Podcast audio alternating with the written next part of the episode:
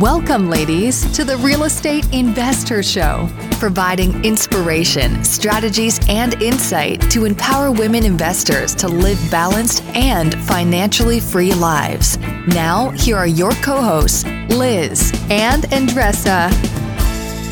So, in today's episode, we have Nicole Victoria, and she is an investor from Canada and has so much insight when it comes to getting out of debt and getting out of debt at a young age. And we dive into this on today's episode.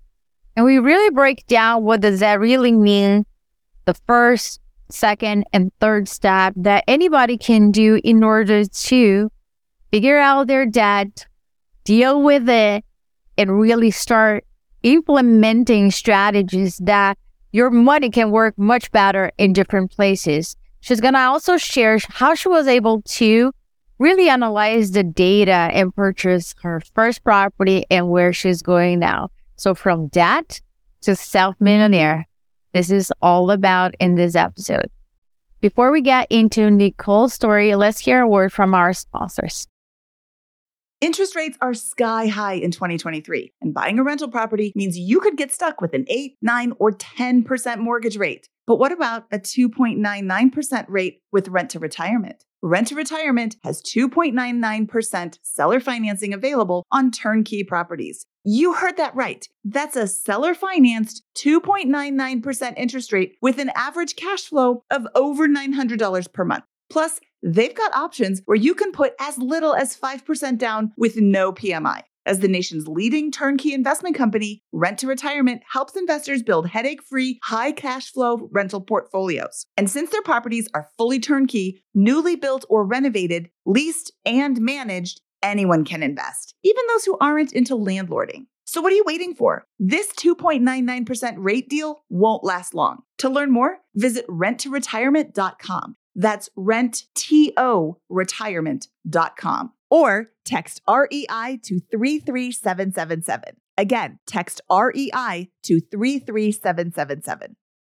eBay Motors is here for the ride. With some elbow grease, fresh installs, and a whole lot of love, you transformed 100,000 miles and a body full of rust into a drive that's all your own. Brake kits, LED lights, whatever you need, eBay Motors has it. And with eBay Guaranteed Fit, it's guaranteed to fit your ride the first time, every time, or your money back. Plus, at these prices, you're burning rubber, not cash. Keep your ride or die alive at ebaymotors.com. Eligible items only. Exclusions apply. See ebaymotors.com. Welcome back, ladies. This is Liz. And this is Andressa. Welcome back to the Real Estate InvestHER Show. Our mission is to empower women to live a financially free and balanced life, whatever that means to them, right, Andressa? Yes. And for all the men that are listening, thank you for listening. It's important that you also hear different perspectives from from women that have gone through different paths that you probably like, whoa, wait a minute, I never heard from that perspective. So thanks so much for being a support to our community and please share this podcast with the women that you love, trust, and respect that might also benefit from being part of our investor community. And Nicole, thank you so much for being here. Appreciate your time. Excited to jump into your story uh, and, and your path and how you went from, you know, fifty thousand dollars a year to pretty much becoming a self-made millionaire. So excited about your journey. Just so uh, you know, inspired by that. So thank you for making time. Thank you for being here today. Yeah, thank you so much for having me. I am so excited to be here and to be able to share a little bit more about my story and see if your listeners can take anything out of it and apply it to their lives. Yeah, absolutely. So we we want to start with this question. What lesson has taken you the longest to learn? I think the lesson that has taken me the longest to learn is to quite simply listen to myself. So I know it's important to get feedback um, and information and education from people who have been there and done that or people who are experts in that industry. However, I also think that it's very important to take all of that information and then derive your own opinion once you have all of the information from various sources. Uh, because I think it's important to remember that different people have different perspectives, different people have different biases based on where they've been, what they've done, what they've gone through. Um, and I shouldn't make decisions based on what was good for somebody else, but I should make decisions based on all of the information and then trusting my gut on what is best for me personally. Mm. That that's great, and I think that's applicable for all the ladies that are listening that are starting the middle, pivoting, going financially free. It's all about creating the life on on your own terms. Mm. You know, a lot of people I I hear this this a lot, and when frequent questions on our community and different forums that I'm part of is that people want to they see the potential in investing in real estate However, they do not have their personal finances in check. They have debt. They have credit, several credit card, you know, balances there. And in your your journey into really paying off the debt, you mentioned a method called ICE, I I C E. Mm-hmm. Let's let's share with our listeners. Uh, let's break that down because I believe that First, before you invite people to your house, have dinner, you got to clean up the house, right? I hope So, do you do that, Liz, when I come? do you clean the house before I go? I know you do because you're Italian and you have the vinegar out. I love vinegar. I love cleaning with vinegar. But the, the funny joke between me and my husband, really quick, is that he says, I know when your parents are coming because you clean the house. like, he's like, they're your parents. I'm like, but still, it has to be put together, you know? So, Sidebar. See your parents going around and trying to feel the dust. No, it's my own craziness. Here, got a lot of craziness. It's all good. all right, we derailed. So, so going back, Nicole, cleaning the house, mm-hmm. meaning taking care of your debt before investing in mm-hmm. real estate or as you are investing mm-hmm. in, in real estate. So let's talk about, let's break down this method called ICE, ICE, and how you were be you were able to to take care of your own debt. Yeah. Um. So I went from forty thousand dollars in debt um because of my student loans and was able to pay that off in eighteen months, basically using this method. So this method is essentially one that I have developed myself, and it starts out with illuminate. That's the I. And I think this is the really like the biggest part.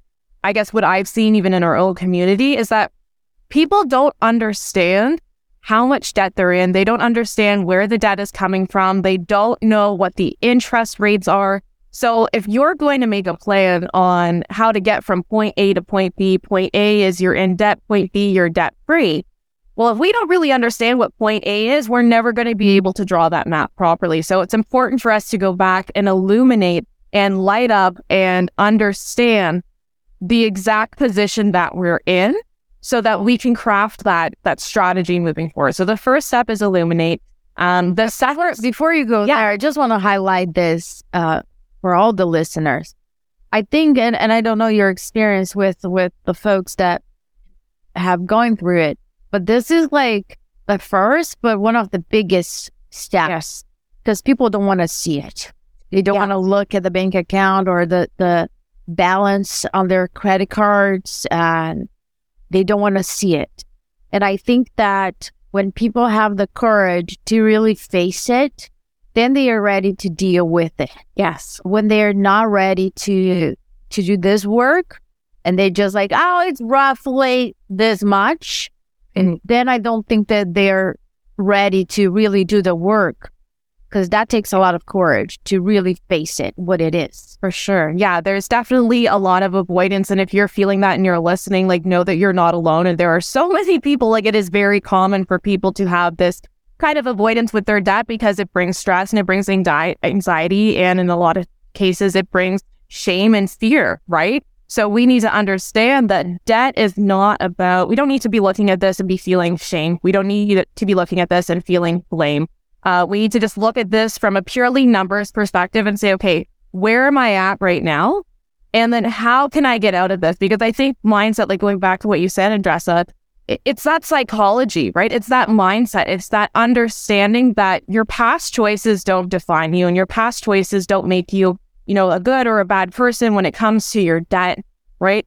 Most people have debt, right? The average American has, I think, what is like a four or five thousand dollar credit card balance everybody's got stupid loans, you know? Um, so I think it's about dropping that shame and dropping that blame, getting into that mindset of, I just want to put my money where it's going to work the hardest for me. So if you think of it this way, say you make $50,000 a year, you have 50,000 little workers. Okay. You have 50,000 little workers. You're going to put them to work. where are you going to put them that is going to get you closest to your overall life goals? Where are you going to put them where they're going to work hardest for you? Something that I think is really important to think about too is that the point of money is that money is a tool, right? Money is a tool to help us build our dream life. And if we're going to be trading hours of our limited life, right, we get 700,000 hours in a lifetime if we're lucky. So if we're going to trade some of those limited hours for money, we want to be able to derive the most happiness possible out of every dollar that we're spending. And now it may not seem like you're going to get happiness out of paying off that debt because a lot of people are like, oh, you know, I worked so hard for this money. I don't want to put it on my credit card statement. I don't want to put it on my credit card bill, my student loans. That's money that's just flying out of my life. But I want you, if that's you, I want you to think about the feeling when that debt is gone. I want you to think about the feeling when you can actually start working towards your other financial goals, maybe you want to buy a house, maybe you want to invest in a rental property, maybe you want to pay for your wedding, go on, you know, an amazing vacation, but you haven't been able to do that because this debt has been holding you back like a ball in a chain. So instead of focusing on, well, I'm paying this into my debt and it sucks, focus on what am I going to get to do with all of this money, right? All this money that I'm flowing into my debt right now. What am I going to get to do with that? And what happiness, what enjoyment, what fulfillment is that going to bring to my life afterward? That's huge. And with the women, women and men listening, sometimes we have debt, not just from student loans, we have debt from properties that we bought that we overpaid for and, you know, we couldn't pay off the loan or something happens. I feel like so much of the debt that my husband and I have had to pay off and really to deal with, you know, some shame and some guilt. It has been, you know, making the wrong call on properties, construction over overruns, you know, dealing with with those kinds of things. Mm-hmm. Um, I think that's very real for real estate investors. So it may not be personal debt, but it's business debt, right? It's property debt. In a we sense, don't hear that though. We don't. Yeah. We don't hear that other people have business debt that their projects did not go well. Mm-hmm. Right, and I think that that's what this this shame come through because then people feel isolated and like I am the only one that up here, and everybody else is succeeding on their BRRRR strategy, and uh, you know, everybody seems to manage their contractors so beautifully. Yeah. And they never rob them. yeah. Yeah, we got we got really taken us in a sense, and there was stuff stuff you have to own, right, mm-hmm. Nicole? You have to own it, and what you yeah how you contributed. So I think that's the other piece of it. You have to learn, and so you don't repeat. Yeah, right. So yes, I think there's a big difference between. I, I, I preach a lot of this when I talk about personal finance, and uh, people always say, well, you know, you you shouldn't be taking the blame and this isn't your fault or whatever it is. And I think there's a difference between taking responsibility and then taking the blame. So there's this kind of like anecdote, I guess, that I use where I say, imagine you were going to cross the street, right? And you're at a crosswalk. You push the little button, you wait for the light to turn green. The little walking man is there. You start walking across the street. Somebody runs a red and they hit you, break both your legs. Okay. So you're in the hospital. The doctor comes to you in the hospital and the doctor says, okay, you're no, you're going to have to have surgery and you're going to need to do six months of physio so that you're, you're able to walk properly again. And you go, well, this isn't my fault. I didn't hit, you know, I did everything right. I stopped at the crosswalk. I pressed the button. I waited for the green light. I shouldn't have to do this. I shouldn't have to take my time and my money and my energy into going to physio. So then you decide that, you know what, I'm not going to take responsibility for this because it's not my fault. So then you go the rest of your life not being able to walk properly. You're in pain, you're limping, you have a cane because not because it was your fault, but because you didn't take responsibility for the actions that you took afterwards. So I think it's really important to remember the difference between responsibility and the blame, and then understanding that there's no shame again around any of those things because like I don't think that there are failures, right? There are just opportunities to learn, and especially in business, right? Every time that we have a setback every time that something doesn't go exactly as planned. We're just gathering more information so that we can make a better decision the next time. Nobody's perfect and nobody's ever going to get it 100% perfect the first time. And that's okay. And it's kind of a beautiful thing because it teaches us lessons. And as long as we were able to take something out of it, then the next time it's going to be better. And the next time it's going to be better. And I think that's what we need to focus on that growth uh, and who we were before or where we were before versus comparing ourselves to other people that may have been starting from a different point or had access to different resources or whatever the case may be. Yeah, absolutely. So you got illuminate. That's lighting up what's happening. Yeah. What, what's the C? Uh, the second one is cut. So uh, cutting costs, cutting things out that are not serving you, not growing you, not making you happy. There are so many times where people are paying for things that they don't even use, right? They're basically just giving donations to multi billion dollar corporations in terms of subscriptions they don't use or NSF fees they could have easily gotten taken off of their uh, account statement if they had just called the bank and talked to them, like all of these different things. So we want to start cutting the things out that don't really matter to us. And then we want to start cutting our costs in meaningful ways by learning things like negotiation. So negotiate, like I love negotiating. I negotiate everything, negotiating all your bills, your insurance, your your debt. So even if you have credit card debt, you're able to maybe negotiate that interest rate. Maybe you move that over to a balance transfer card with 0% interest, right? So we're looking at ways that we can cut costs, not necessarily by cutting the things out of our life that we love, but by cutting the things that aren't really serving us, growing us, or making us happy so that we're able to find that extra cash to be able to start putting towards that debt. Um,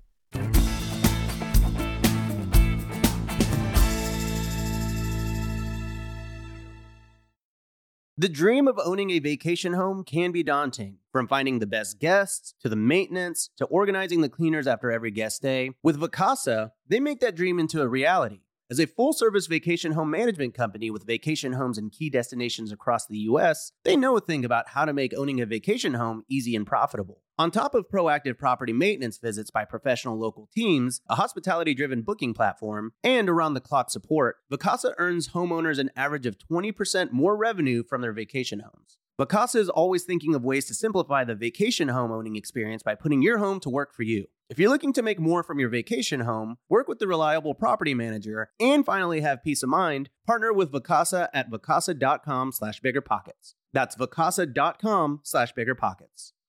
You're trying to close on your next rental, so why is your insurance company dragging its feet? With long lead times and never ending paper forms, it's no wonder it takes forever to finally get a policy. Modern investors deserve better. They deserve steadily.com. At steadily.com, you'll get fast, affordable landlord insurance available online 24 7 in just a few clicks. You can even get next day coverage, which takes just minutes, by the way, to obtain. And you can do it all from your phone. Steadily was founded by landlords who created insurance products tailored to the unique needs of this industry. It's their sole focus, and that's why landlords nationwide consistently rate them 4.8 out of 5 stars. So whether you've got a single family, short term, or multifamily portfolio, steadily.com can secure the best coverage at the best price to protect your properties. Discover how Steadily can save you both time and money on your rental property insurance. Visit steadily.com for a commitment free quote tailored to your needs today.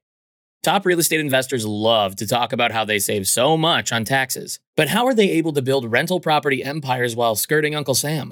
1031 exchanges. 1031 exchanges allow you to defer capital gains taxes while you sell an investment property, exchanging your old property for a bigger, better one and avoiding the tax man while you do it. And that's where First American Exchange Company comes in. They're the leaders in 1031 exchanges. Whether you're a seasoned investor or just starting, First American Exchange can help you with simple rental property exchanges, complex commercial real estate investments, reverse exchanges, and more. Don't let your taxes eat into your profits. Visit First American Exchange Company at firstexchange.com or call them at 800 556 2520. That's firstexchange.com or 800 556 2520. Keep your money in your pocket and propel your portfolio further at firstexchange.com. First American Exchange Company does not provide tax or legal advice. Consult your financial, real estate, tax, or legal advisor about your circumstances. First American Exchange Company. Safe, smart, secure.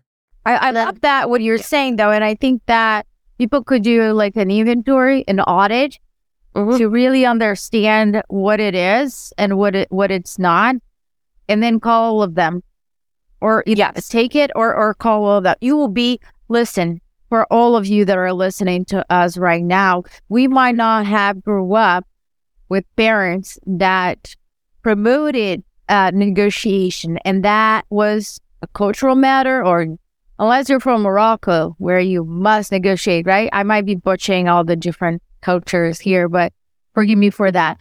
But in certain cultures, negotiating means that you're cheap, means that you're not valuing the other person's job or right. I'm not saying to go to your local, you know, stores where you see somebody made this beautiful piece by hand and try to cut, get that for 50% off. I don't believe in that type of negotiation. I, I believe in supporting local small businesses. That, that being said, I do call Verizon. I do. I do call Verizon and I don't care if my plan is up. Once a year, I call Verizon and I ask them the following question. I don't ask them like, can you give me a discount? Mm-hmm. I ask them like an open question. What can you do for me? Meaning mm-hmm. I am assuming that there is something that yep. they can do for me. I either get a better value or they reduce my view. But I am going in assuming that they can do something for me. And I keep repeating the same question until I get something out. Yeah. Yeah, 100%. You're get something out of it. Yeah, we just had an issue with our internet where every 20 minutes it was dropping the connection for a couple of minutes. And it doesn't sound like a big deal, but I work online and it was just super frustrating. So it was messing up my recordings and stuff. Um, so we called our internet service provider and they're just like, yeah, you know, there's a problem in your area, but like, it's been like this for three weeks. So like, we hope to have it resolved soon. And a lot of people would have just taken that and been like, okay, and wait for the problem to resolve itself. But we said very simply, well, how can you help me with that? How can you help me? And by the end of it, we had, you know, our internet free for the month, which was $100. And, you know, maybe people are like, well, $100 is not really worth it. I spent about 10 minutes on the phone. So if you can make $100 in 10 minutes, I think that that's a win, right? Yeah. It's fun. That's great. All right. Love that. So C is cut. What is E? Earn. Uh, so focusing on ways that you can start to bring more money into your life. Then. So creating multiple streams of income, working on negotiating a raise with your current employer. Maybe that is starting a side hustle or doing some consulting work. Like let's say that you work in HR for a large corporation uh, can you offer your consulting work as an HR representative uh, to small businesses in your area that maybe can't afford to have a full HR team, but need somebody that they can rely on to ask, you know, labor related questions or maybe, uh, you know, learn about the hiring process or whatever it is. So finding ways that you can add more money into your life. First, we really want to focus on ways that we can add in more money uh, without working harder, without trading more of our life. And that's why we want to focus on that ne- negotiation piece first. Uh, but then after that, looking at adding an, in other streams of income so that we can really funnel more money into getting this debt paid off. I'm I'm curious. So you got out of forty thousand dollar debt. How did you make that transition per se to to real estate and where you are at now? Yeah. So um, I actually did it simultaneously. So it was interesting. Um, I you know I did kind of what you were supposed to do, right? I went to school, I took on the student loans, I got the corporate job, and then I realized I, number one, didn't have any of the happiness or success or money that I should was going to have by going that route. Um, and then number two, I was wondering, you know, how am I going to be able to do things like pay for my wedding or be able to buy my first property and, and that kind of thing? And that's when I really started learning about more about money and personal finance and real estate. Um, I actually ended up working at a real estate brokerage on the weekends at that time um, and getting my real estate license. So I had, uh, you know, my full time job, real estate office on the weekends, uh, doing my real estate license, and then selling real estate while doing all of those other things as well.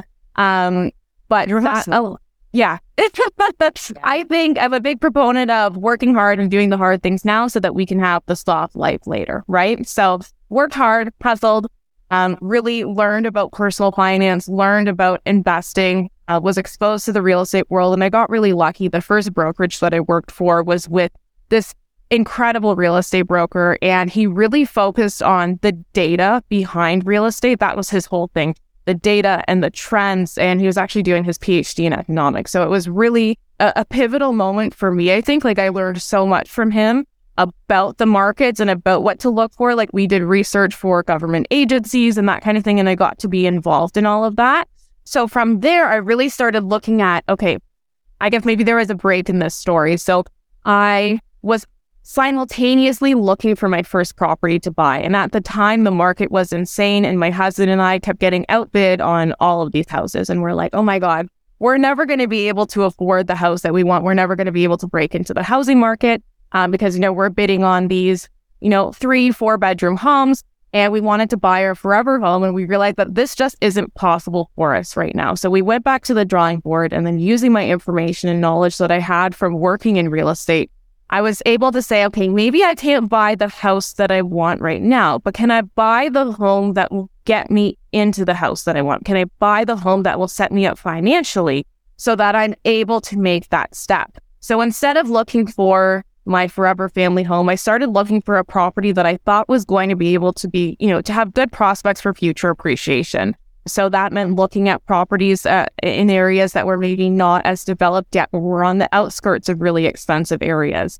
Looking for properties in areas that were walkable, that were transit accessible. And at this time, from being a real estate agent, what I could see was that there was kind of this exodus from the main core of the city into kind of these surrounding suburbs. And the reason for that was that the city was just getting so unaffordable, especially for first time buyers. Like I remember at that time, I had two clients, or I had a client, and it was the husband and wife, and they were both lawyers. And I'm showing them homes with like raw sewage leaking into the basement. And I'm like, this is where we're at right now. And I'm like, okay, if the lawyers are having trouble affording houses, then like I need to go back to the drawing board. So I'm like, I could see that this area that I ended up purchasing in was going to be the next big thing because I'm like, look, okay, it's not on the subway line, but it's on the GO train line. And it's only 20 minutes to downtown. And it's actually faster to get to downtown from this area on the GO train than it is from in the city on the subway. And I'm like, this is a huge selling factor. It was in, you know, a really good school district. It was walkable. And I could see that, you know, a lot of these older bungalows were being bought up and developed into these, you know, these huge two storied homes uh, because they had the wide lots and that kind of thing there. And I'm like, okay, I see this change happening. I see these other factors that are, you know, positive for this neighborhood. It's right outside of really expensive, uh, uh, other really expensive neighborhoods. Um, and I was able to find this condo townhouse building. And at first, I'm like, okay, it's super undervalued. Everything else around it is selling for, you know, 50% more. Why is this so cheap?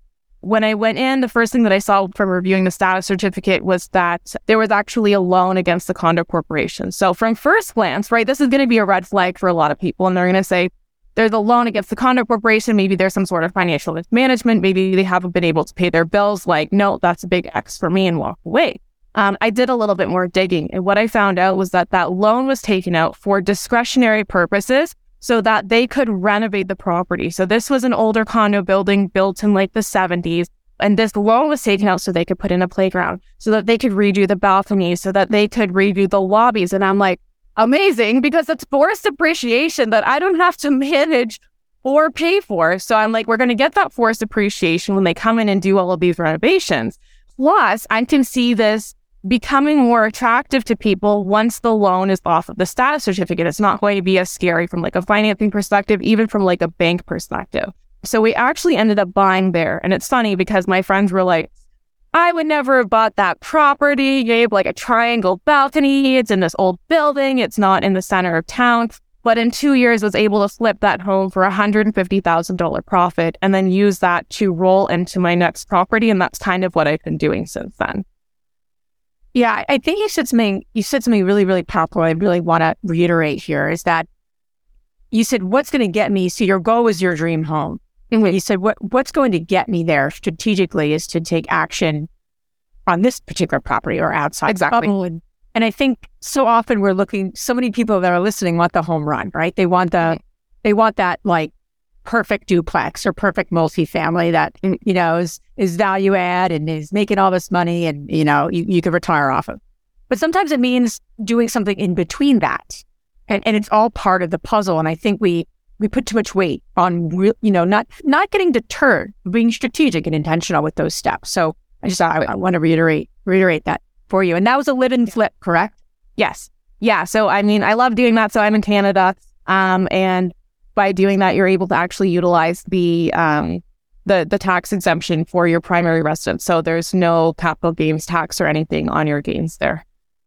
And and you built that, Nicole? How long was that? Uh, it was in two years. Wow. So in two years, you you went. Was that the same time that you were paying off your debt? Yes, it was uh, simultaneously. So I I know I went a little bit out of step there um, I think again, when I go back to what I said with if you have $50,000 a year that you're making, you have 50,000 little workers, where are they going to work the hardest for you? My debt was student loan debt. So it was at a relatively low interest rate. Had that big credit card debt, then I may have been paying that off a little bit more aggressively prior to that. Uh, but I was thinking, okay, how can I get myself from point A to point B, which is like, you know, I really wanted to be able to work towards financial independence. And I thought that if I waited to start investing, uh, that I would actually be giving up some good years for compounding and some good years for being able to, you know, start that portfolio sooner rather than later. I mean, if I could go back uh, and there was a way that I could have done it, I probably would have rather bought like a duplex or a triplex um, in that same kind of area and then held on to it and then done some sort of cash out refinance, pull the equity out. But you know, at the end of the day, I'm happy with my decision. I profited $150,000. And again, you live and you learn. So with my second property that I did that with, I was actually going to sell it and flip it again. Um, but I decided to keep it and actually have it as a rental property right now. And what's next for you now? Um, we're looking at other opportunities for rental properties, some multifamily. Um, Right now, my focus is on cash flow. And I think with the current interest rate environment and the prices of houses where I am in Canada, um, it just, I haven't found anything that's really exciting me. I've been looking, I've been looking everywhere, but I just haven't found anything that's excited me too much. So um, I've been focusing on REITs in the interim, which is, you know, giving me that exposure to real estate in a little bit more of a passive way and then still bringing me that monthly cash flow. I think that's so huge in, in today's economy is to say, how can I keep my money working for me? Yeah. And if I'm not the active one doing it all, and I, and I think exactly. that's the beauty, beautiful part about our, our business is people are doing deals. And, and so we just need to, I love, I love what you're saying. You have all these workers, right? Yes. You might have uh, on the sidelines. Uh, you just want to be mindful of the time frame, right? Just make sure as you're, as you're exploring passive investments, you know, what's the hold time? How yes. long will your, your money be tied up, right? And so you want to be exactly. mindful of that. But beyond that, right, we, we want to keep our money working for us. So it's been great, Nicole. Thank you for for for those suggestions. Where can the, the folks that are listening and, and joining us learn more about you? Yeah, we have an amazing Facebook group. It's got over 65,000 members. If you uh, had any further questions about REITs or any of that kind of stuff, any of my debt repayment stuff, uh, you can find me on Master Your Money and Build a Bank Account that never stops growing, or you can find me on social media at No Budget Babe. Awesome. All this information you guys can find on our show notes. Now we're going to transition to our fabulous three questions. And the first one, Nicole, is What's the most transformational book you ever read? The good one. Um, I think that has to be the four hour work week. That was huge and really a pivotal moment in my life when I read that in my early 20s when I realized that there are so many different paths that you can take and you don't have to follow this traditional nine to five working 40 hours a week if you're lucky until you're 65 awesome. Second question. What is the most powerful routine that you do to create a financially free and balanced life?